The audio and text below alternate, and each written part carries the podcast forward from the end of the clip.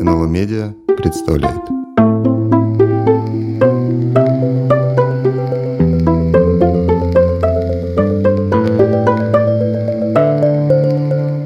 За фасадом советского гламура. Добрый день. Это подкаст «За фасадом советского гламура» и я, Ирина Прохорова, главный редактор издательства «Новое литературное обозрение» и его ведущая. Вместе с нашими гостями мы поговорим о том, как была устроена повседневная жизнь Советского Союза, которая сейчас скрыта от наблюдателя во многом из-за идеализации советского прошлого и которая зачастую оказывается сильнее нашей личной памяти. В подкасте мы поговорим о том, как складывались практики жизни в СССР, как они трансформировались в постсоветскую эпоху и как они влияют на организацию повседневности даже сейчас. Мы поговорим о, о такой важной, я бы сказала, интересной, может быть, даже отчасти веселой теме, как фильмы Леонида Гайдая. А, э, поскольку ему в конце января исполнилось 100 лет, э, и э, вышел сборник, посвященный ему, который называется «Человек с бриллиантовой рукой», где исследователи попытались понять, почему он, э, фильмы Гайдая стали культовыми, а, вот, да, почему как реагировали советские люди, что они там читали, как они свой опыт просматривали сквозь эти фильмы. А, и, э, значит, как бы что Гайдай может дать нам сегодня.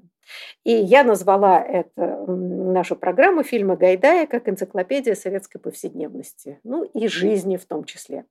И э, сегодня с нами наши гости, которые будут обсуждать фильм Гайдая. Это Ян Левченко, э, редактор серии «Кинотексты», журналист издательской группы «Пост МС», э, Таллин, Эстония. И он, собственно, составитель сборника «Человек бриллиантовой рукой». Здравствуйте, Ян. Здравствуйте. Э, очень приятно. Спасибо за приглашение. Да, второй наш гость, который уже неоднократно у нас был, Ирина Каспе, независимый исследователь культуры. Ирина, здравствуйте. Здравствуйте. И я, Ирина Прохорова, главный редактор издательства «Новое литературное обозрение», ведущая программы. А, ну, вы знаете, я вот начала наш разговор о Гайдае. Просто сразу хочется вспоминать какие-то фразы, которые вошли в нашу жизнь. А, но а, начну с другого.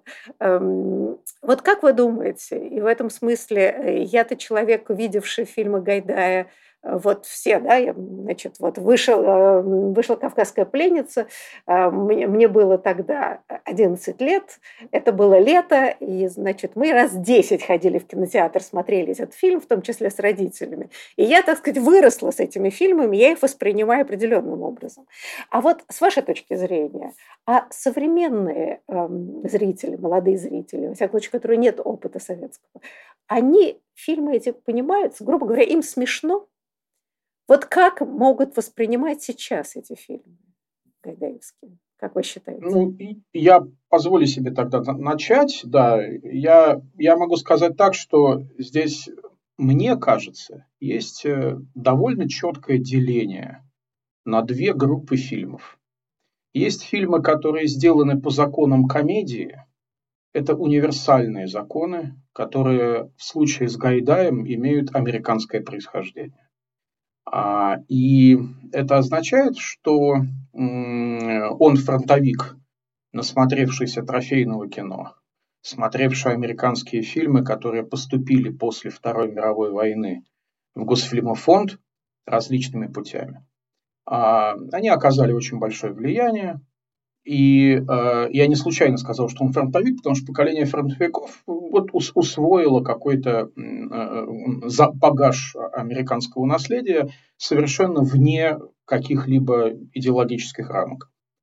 И вот эта часть гайдаевского наследия, которая снята по канонам комедии, начиная с его раннего фильма «Пес Барбоса необычно кросс», и затем последний фильм и апогей, или апофигей, я не знаю, по-разному можно сказать, вот этого периода в виде бриллиантовой руки, это фильмы, которые понятны абсолютно всем, вне зависимости от тех э, вариаций бытовых, э, от тех реалий, которые там упоминаются. Конечно, что-то непонятно, но люди могут всегда спросить, но в том, что касается качества самого юмора его происхождения, природы этого юмора, все понятно.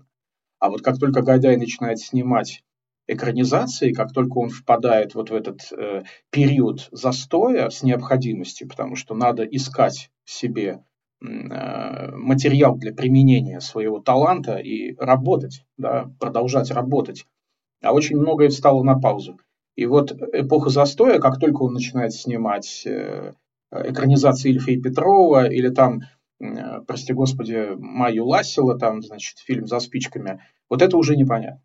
Это непонятно, потому что это сделано, в общем-то, по законам советской комедии, которая совсем не всегда моторная, а часто интеллектуальная, а значит, не очень смешная. Ну, а вы считаете, что экранизация Ильфа и Петрова уже как-то не смешно? А, слушайте, а знаете, вот это был очень интересный момент. А, ведь долгое время вот эти все звездные фильмы Гайдая, их же перестали показывать по телевизору а, в период застоя и стали снова показывать уже в перестройку. Во-первых, я помню, что моя дочка, которая была подростком, она начала смотреть, она сказала, так вот откуда все эти фразы.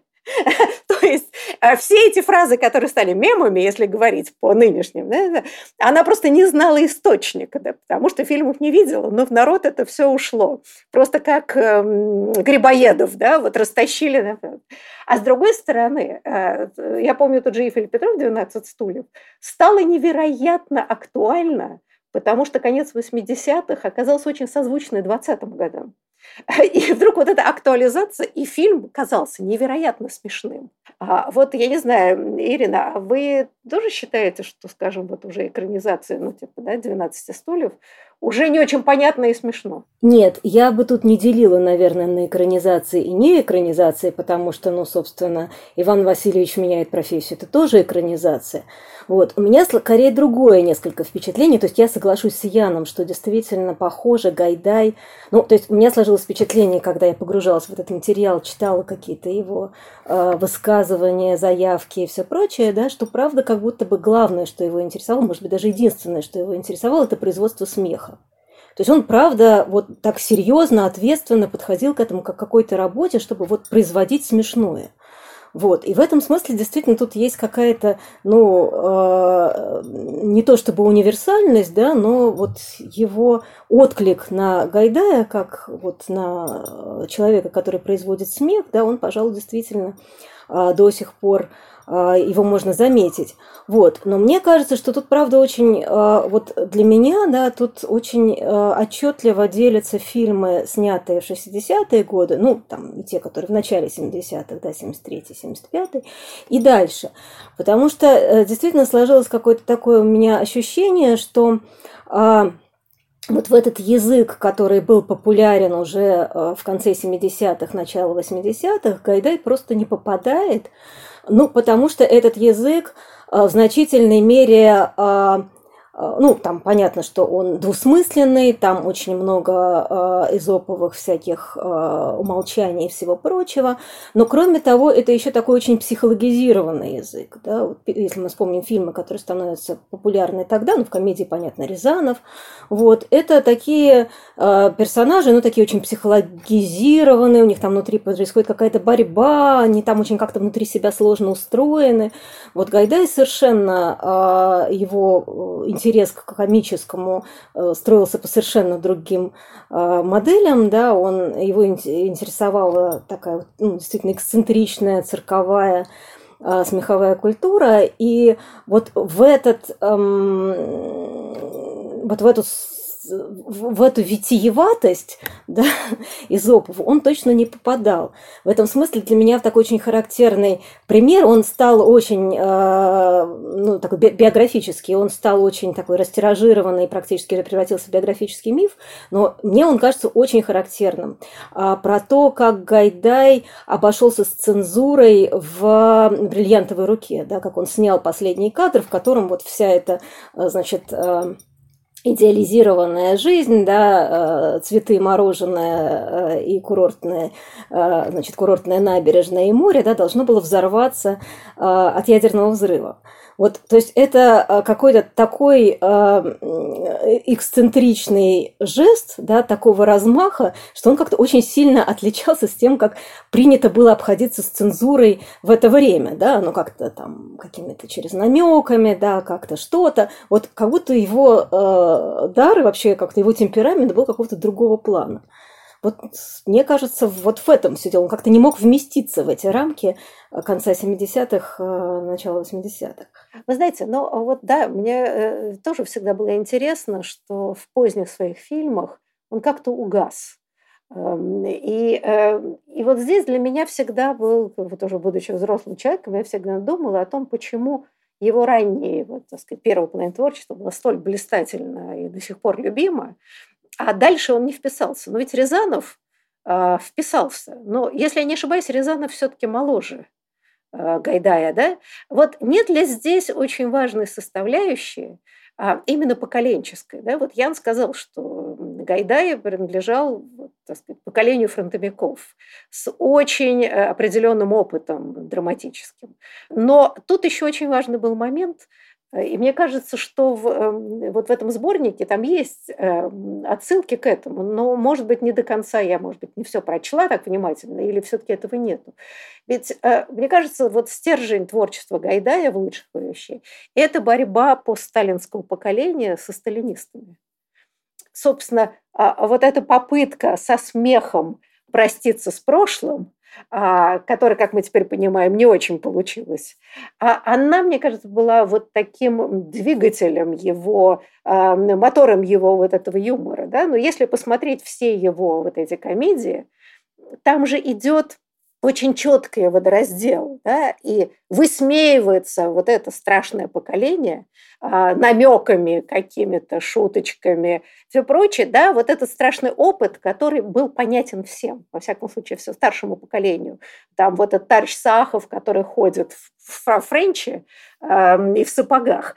Ну, не надо было старшему поколению говорить об отсылках, да, что это некоторый сниженный образ Сталина, такого мини-Сталина, а, против которого, собственно, вот этот интеллектуал, интеллигент Шурик и борется, как оказалось, вполне успешно.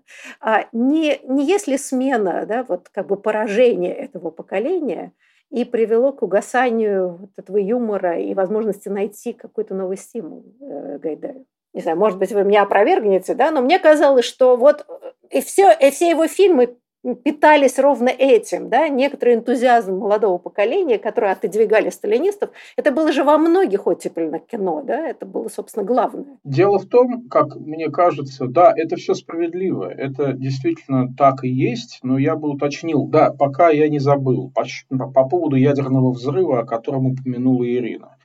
А, все-таки там был определенный, определенная цензурная парабола, ну такая как это сказать, игра с цензурой, когда придумывается вставить нечто такое, что по определению не является проходным.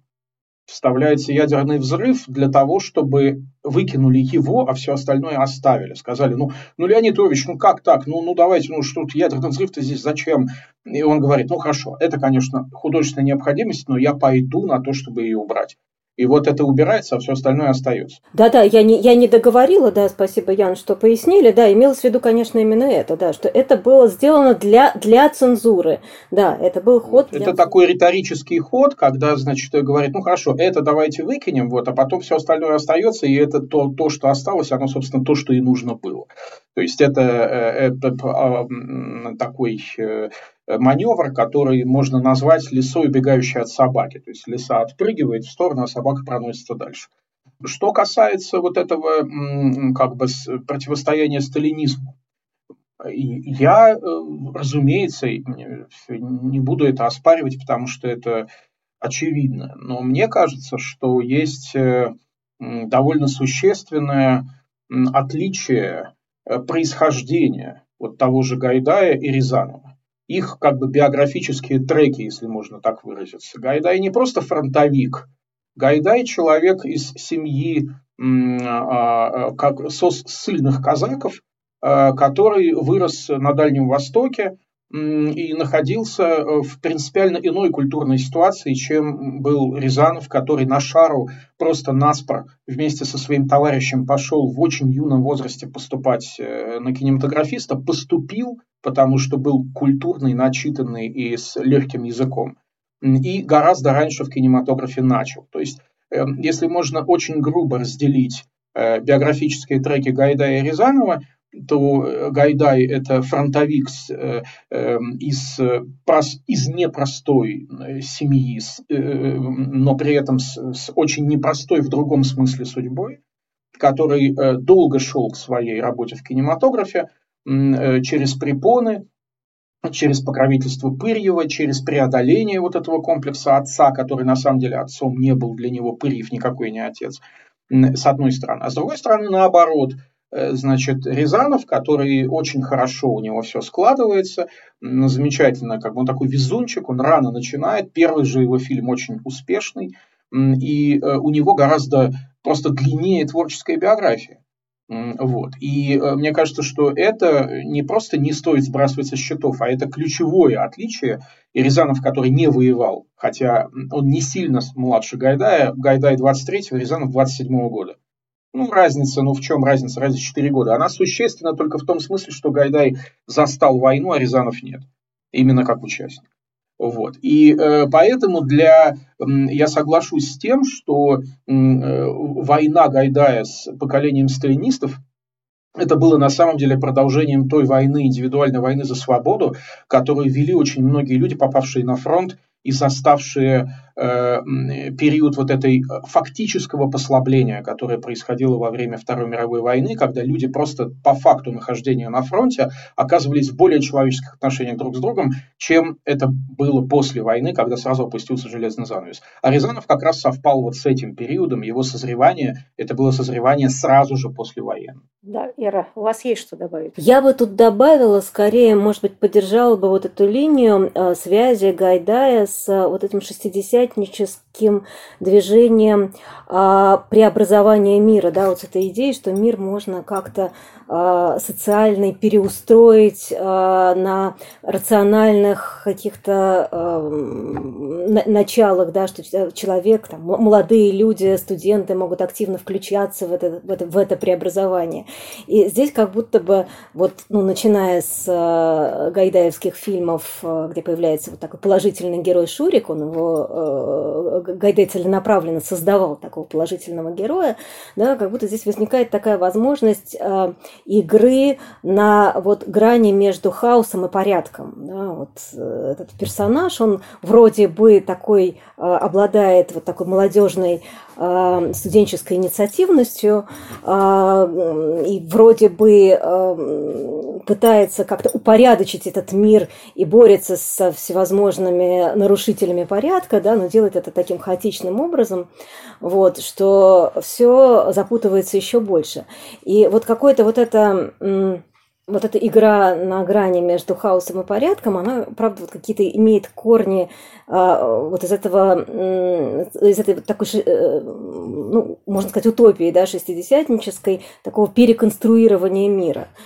И вот эта, э, эта веселость, да, это легкость, этот оптимизм, он ну, в значительной мере вот связан вот с этим импульсом преобразования.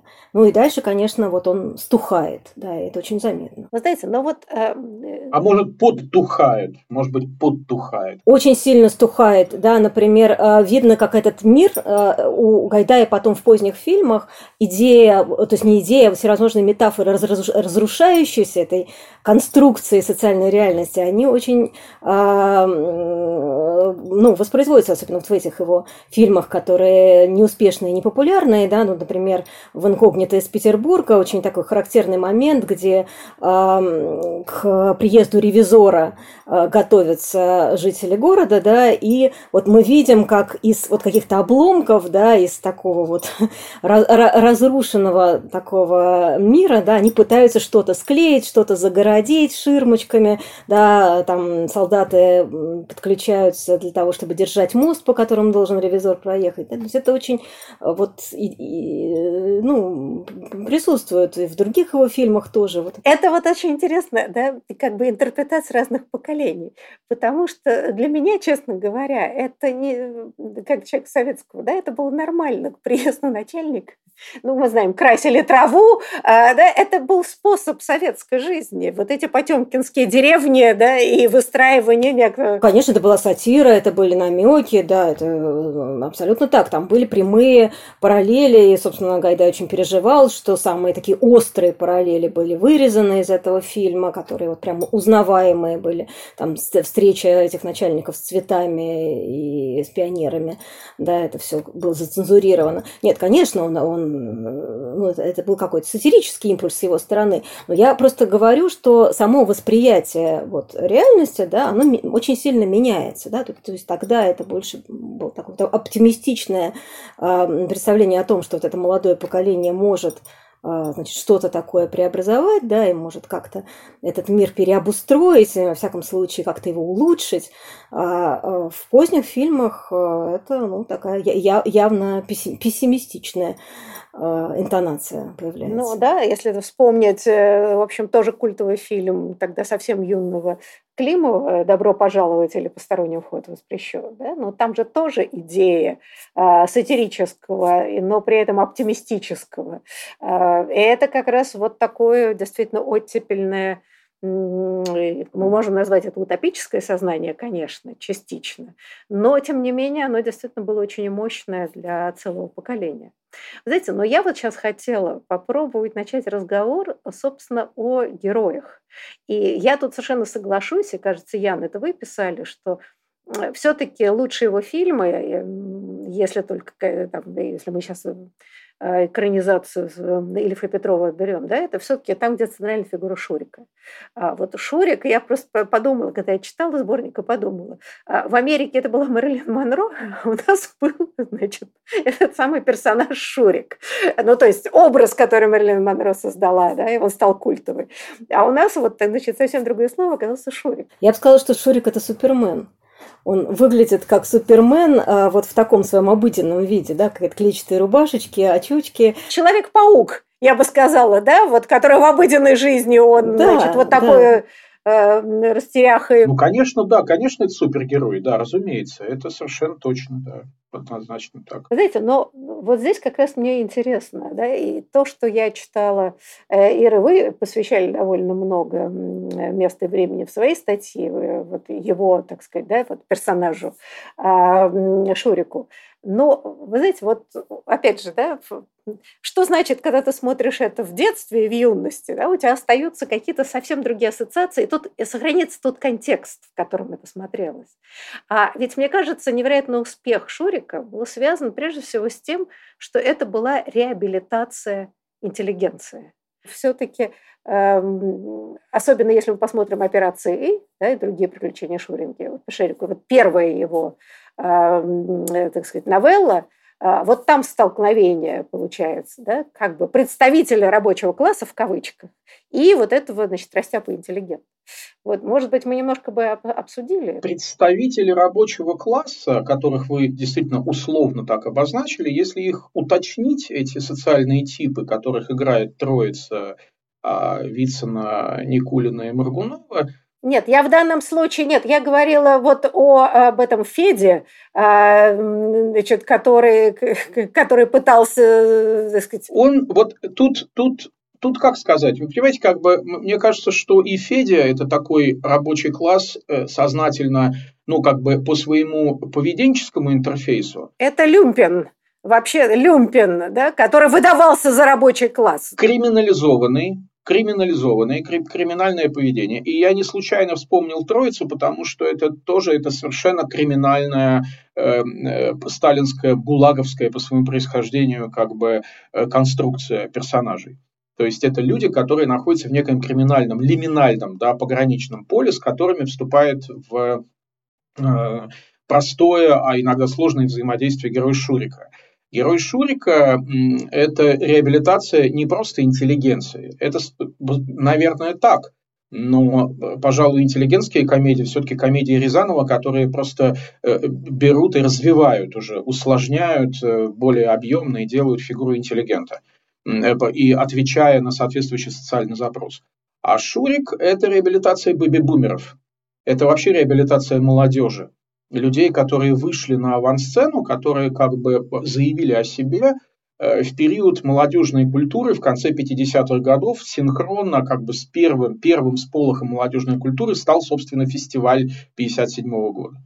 И вот эти все те люди, которые на этом фестивале были совсем молодыми, потом они позаканчивали институты и университеты, поехали по распределению куда-то строить э, братскую ГЭС и так далее, значит, вот, а кто-то остался в столицах, и вот они стали, они стали походниками, они стали, значит, э, обладателями гитар, э, для них пели Акуджава и Висбор, лыжи из печки торчат, как пел мой папа, значит, вот, изображая Висбора, ну вот, и прочее, то есть, вот, пародируя его, да, вот это, это как раз то самое поколение, для которых Шурик стал Э, вот такой э, символической фигуры. Вы знаете, да, но вот у меня есть ощущение, что Рязанов, э, как бы этот социальный слой, потом и сделал вот, главными зрителями. Но а, начиная, ну, начало, начал все-таки это Гайдай, да, ну, потому что вот это поколение молодых людей, это интеллигенция в большей части научно-техническая,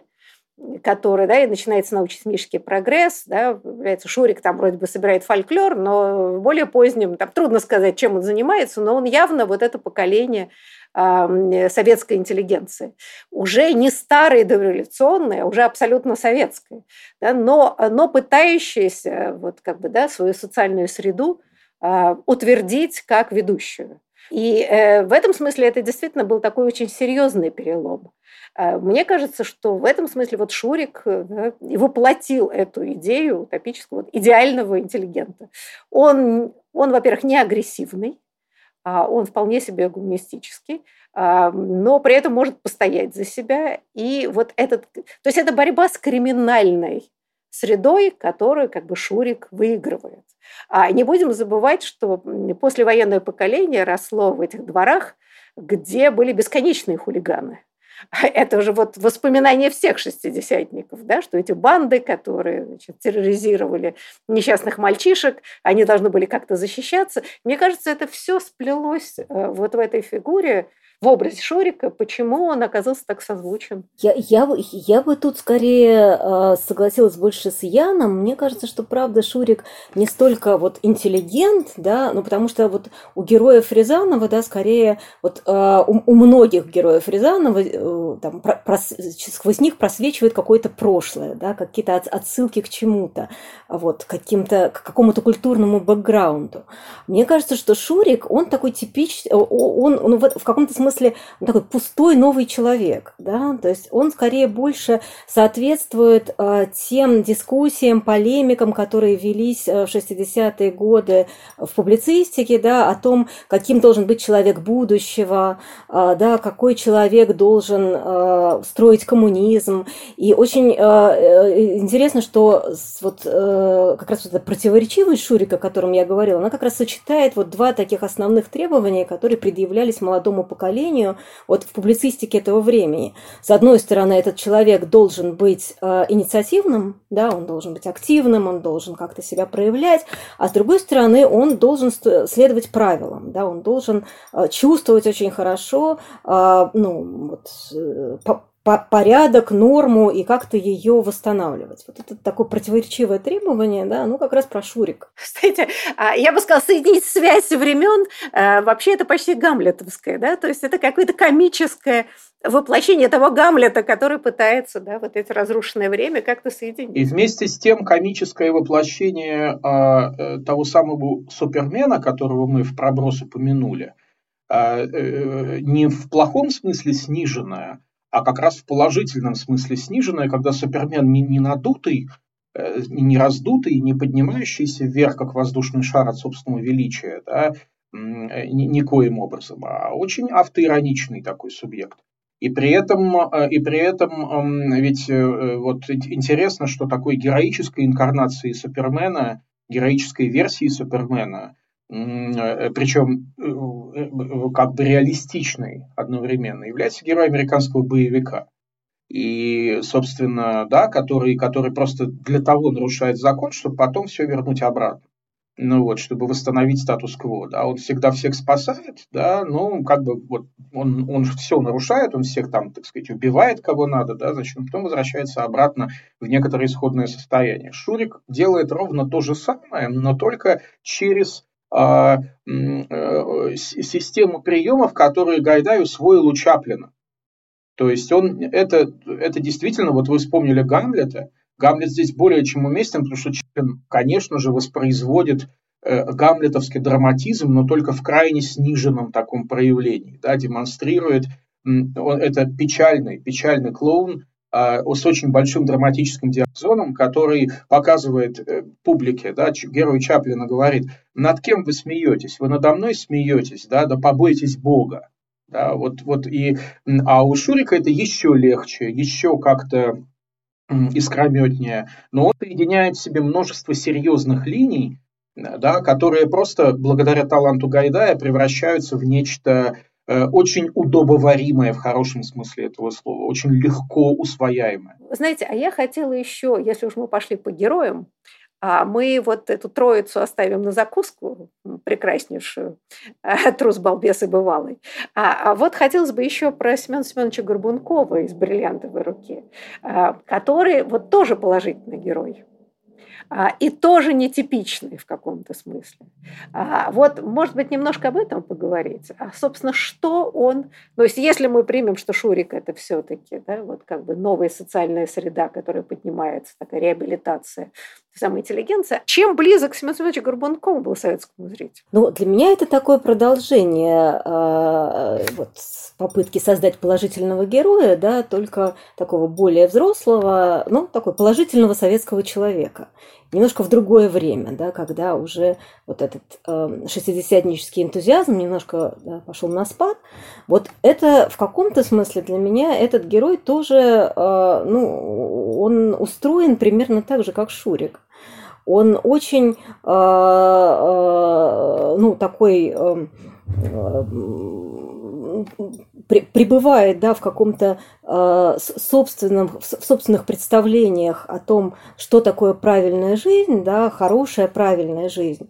И э, вот это его представление, его в каком-то смысле это такой э, защитный для него купол, да, который его защищает от вот какой-то неправильности. Я просто вспоминаю вот эту знаменитую сцену, где значит, он поет свою песню про зайцев, вот, и, значит, гипсом, просто совершая какие-то танцевальные движения, отбивается от этих самых значит, криминальных элементов, которые пытаются значит, как-то его значит, ну, что-то, что-то с ним такое нехорошее сделать.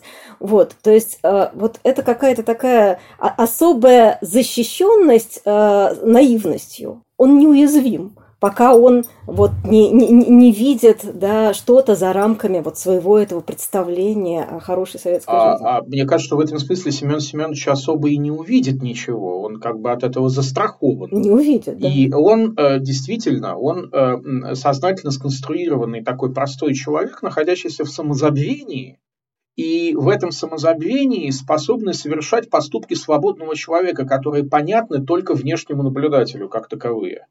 То есть это в этом смысле довольно сложная фигура, потому что он сам для себя прост и как бы внутри себя совершенно безыскусен, но снаружи, когда мы на него смотрим, мы видим, что он невольно совершает много такого. Это и есть настоящий комический персонаж, восходящий, так сказать, да, там, к комедиям Максената там, или братьев Маркс, опять-таки, которые хорошо были известны Гайдаю. Да? Который невольно все делает, да, или там, скажем, Бастер Китон, который с э, серьезнейшим, мрачным, даже печальным лицом совершает фантастические трюки, от которых, значит, людям смешно.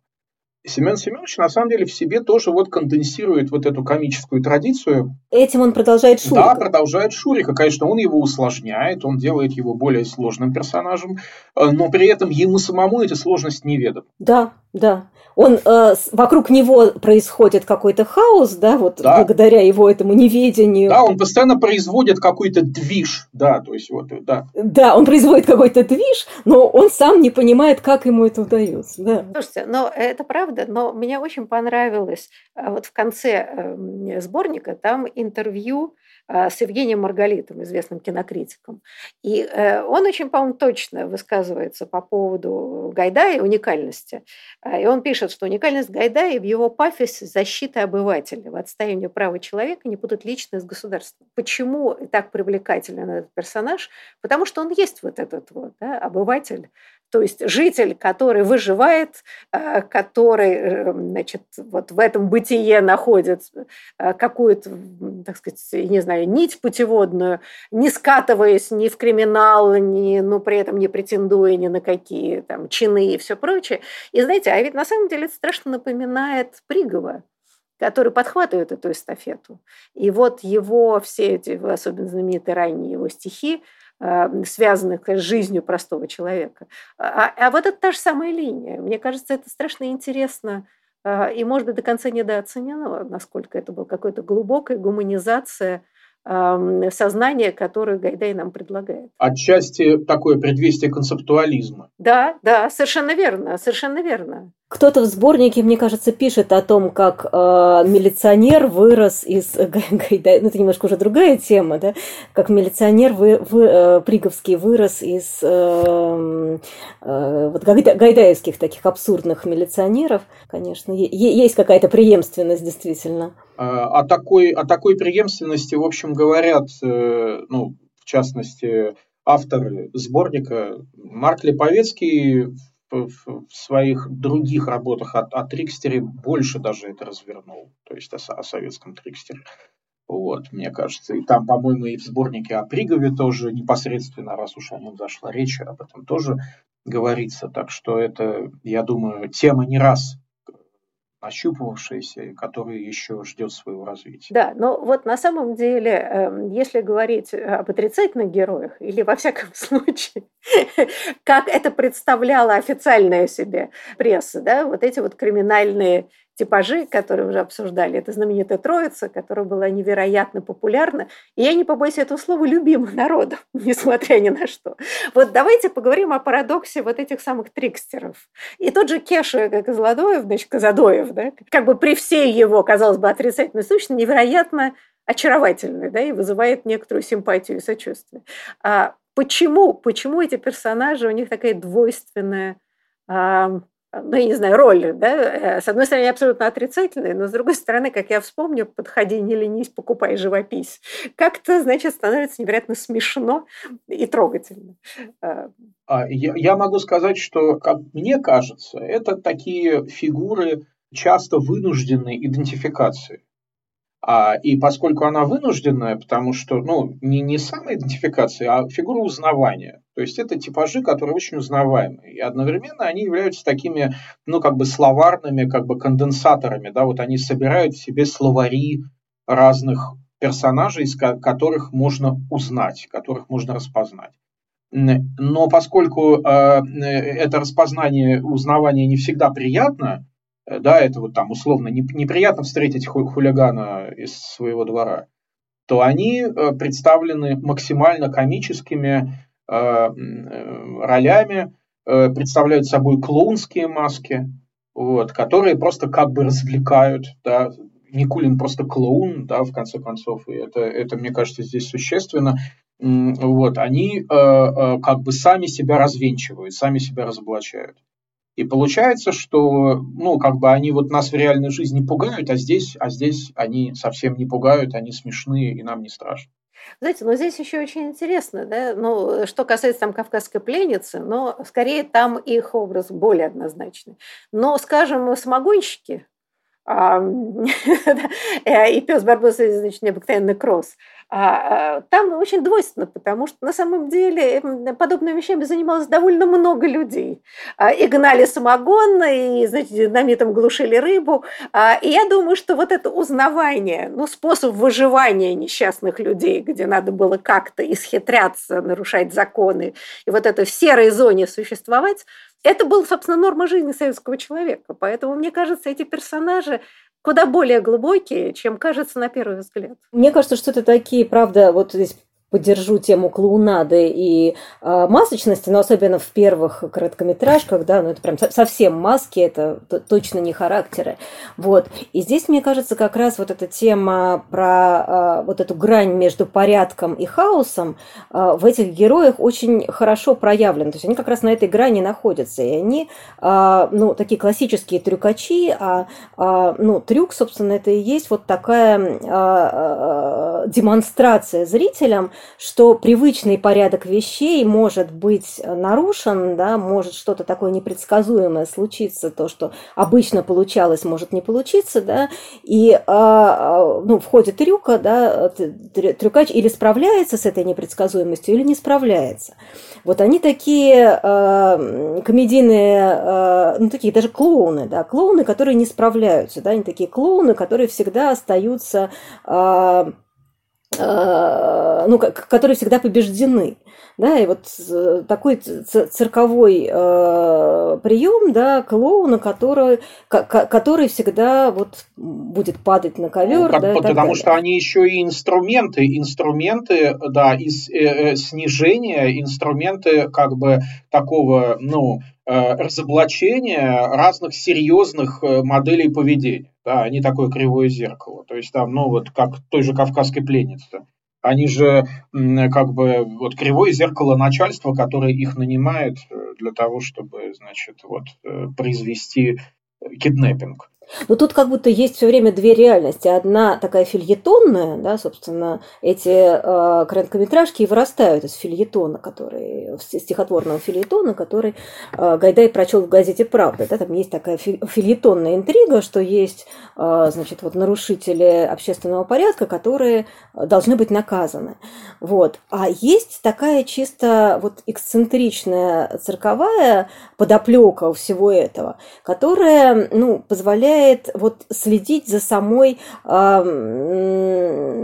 ну, за, э, испытывать какие-то острые эмоции от самого процесса нарушения порядка.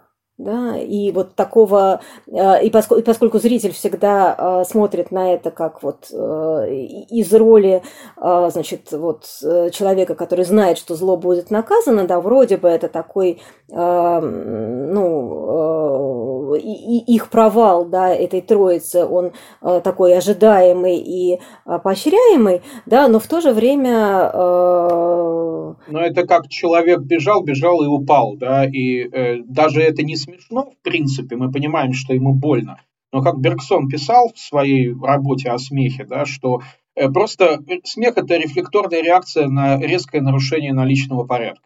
И вот, вот это вот, вот природа, чисто моторная природа смеха, которая здесь уравновешивает э, вот эти, может быть, там идеологически заряженные какие-то роли, которые им могут быть присущи. А так получается такая нейтрализация и легкое усвоение через эксцентризм. Ну вот у нас осталось совсем немного времени, буквально 2-3 минуты.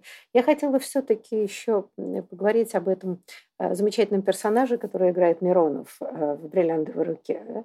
А, и мне кажется, что это поразительное прозрение, а, но вот э, набирающую силу, такое увлечение религиозностью – который на раннем этапе улавливает вообще Гайда и высмеивает. И э, вообще вот это очень интересно, э, как бы это сказать, как бы теперь это опять надо говорить деликатно, такая некоторая гендерная неопределенность персонажа и вообще некоторый такой снежный образ золотой молодежи, как правило, детей партийных работников. Мне кажется, тоже поразительная фигура. Ну, он пижон такой, да, который, конечно, в Эм, в своей связке с э, Леликом, эм, значит, он э, появился из «Берегись автомобиля», вот, где Миронов с Папановым как бы опробовали друг друга в этой связке, и Гайдаю как-то стало ну, почти обидно, ну, вот, что такая, такой дуэт как бы пропадает в, значит, э, в слишком содержательном фильме, да, каковым «Берегись автомобиля» является, ну вот, ну я так специально говорю, немножко так провокационно, и вот он их берет в бриллиантовую руку, и там они раскрываются как настоящие комики, при том, что ни тот, ни другой до конца настоящими комиками не являются. И это тут есть еще вот эта логика, мне кажется, не, не просто, не только идеологические какие-то подоплеки, и не только там предвестие, там, скажем, фильма Глеба Панфилова «Тема», который высмеивает увлечение религиозностью, вот, но только уже очень серьезно это делает, вот, спустя 10 лет. Вот. А есть еще вот это, просто раскрытие амплуа. Вот, мне кажется, здесь это очень важно. А по ходу возникают и вот эти вот Э, мотивы, которые сейчас нас радуют вот ретроспективу. Знаете, коллеги, но мы не обсудили еще и сотой доли эм, вопросов, которые возникают, если серьезно всматриваться, казалось бы, несерьезные фильмы Гайда. Но программа наша подошла к концу. А мы не затронули еще очень важные темы, например, да, феномен самозванчества, колониальные какие-то мотивы, которые там проступали. Ну, я надеюсь, что мы еще посвятим не одну программу вообще советскому кино и советской культуре. И, несомненно, Гайдай снова возникнет как серьезный предмет исследования. А, спасибо вам большое. Спасибо. И до будущих встреч. Спасибо за приглашение. До свидания. Спасибо, что слушали нас. С вами была Ирина Прохорова и подкаст «За фасадом советского гламура». Этот подкаст сделал в рамке нашего проекта НЛО Медиа. Если вам понравился этот выпуск, следите за обновлениями и другими проектами НЛО Медиа на нашем сайте. Все ссылки в описании. До новых встреч!